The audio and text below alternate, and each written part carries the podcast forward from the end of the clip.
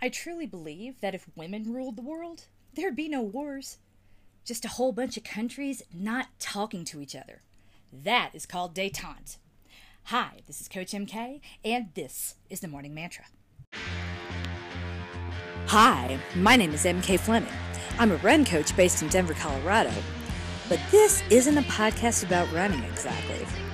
Don't tell my clients, but we're never really talking about the running. When you know a craptastic event is coming, it helps to have a mantra to keep you centered and focused as you move through it. You don't have to be an athlete to be hashtag coached and loved by Coach MK. And if you are here, then you are hashtag winning at life.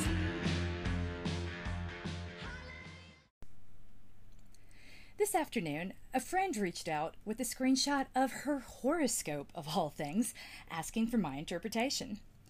This was so out of the ordinary, I was all over it. Hell yeah, I want to talk horoscopes, as long as they don't say more lice is coming. Then I went and pulled a horoscope from my go to, Rob Brezsny, over at Free Will Astrology. And it's so cool, I thought I'd read it to you. In his book, The Histories, ancient Greek historian Herodotus told the story of a six year war in an area that today corresponds to Turkey. The conflict ended suddenly on a day when a solar eclipse occurred. Everyone on the battlefield got spooked as the light unexpectedly dimmed and commanders sought an immediate cease to the hostilities. In the spirit of cosmic portents precipitating practical truces, I suggest you respond to the upcoming lunar eclipse on July 16th and 17th with overtures of peace and healing and amnesty. It'll be a good time to reach out to any worthwhile person or group from whom you have been alienated. Now, before y'all come at me, Astrology is not science, and I'm okay with that. Science gives you prescriptive action. Astrology challenges you to reflect before you take action, even prescribed action. Hey guys, the year is half over and it's time for another eclipse. Take stock of anything you're doing and ask yourself, do I need to continue? This is why I loved the horoscope above. Conflict doesn't have to resolve cleanly in order to end. In fact, it rarely does. A truce is nothing more than a ceasefire, an agreement to stop taking hits at each other. Once a conflict begins, rules of engagement are set, and those rules drive a lot of our actions, whether we realize it or not. We eat somewhere different for lunch to avoid that person we don't want to see. We drop our kids off at a different time so we don't cross paths. What this horoscope says to me is Check your actions. How many are driven by battles? Are there any battles you can discontinue, any energy you can save for the rest of the year? These battles, they don't necessarily have to be about other people. They can, and usually are, absolutely about ourselves. The rules you follow at mealtime to battle your weight, the Instagram accounts that you follow in the name of self help, even though they make you feel like crap. The people you keep trying to please, even though they make you feel like crap. How many invisible rules are you following right now? How much less self care would you need if you disengaged from some of these behaviors? I'm from a small town in Tennessee, and I gotta tell you, I'm not the most well read in ancient civilizations. So maybe that's why I can't think of any battles that ended with love and peace and hugs. The only battles that I'm aware of that ended in rejoicing were rejoicing that the, that the fighting had ended, that the war was over.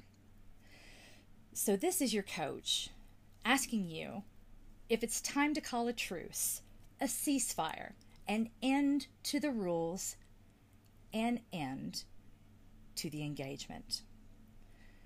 There are two places you can be in any given moment where you want to be, and not there yet. You will never move forward if you aren't inspired by that gap rather than ashamed of it. You are not broken.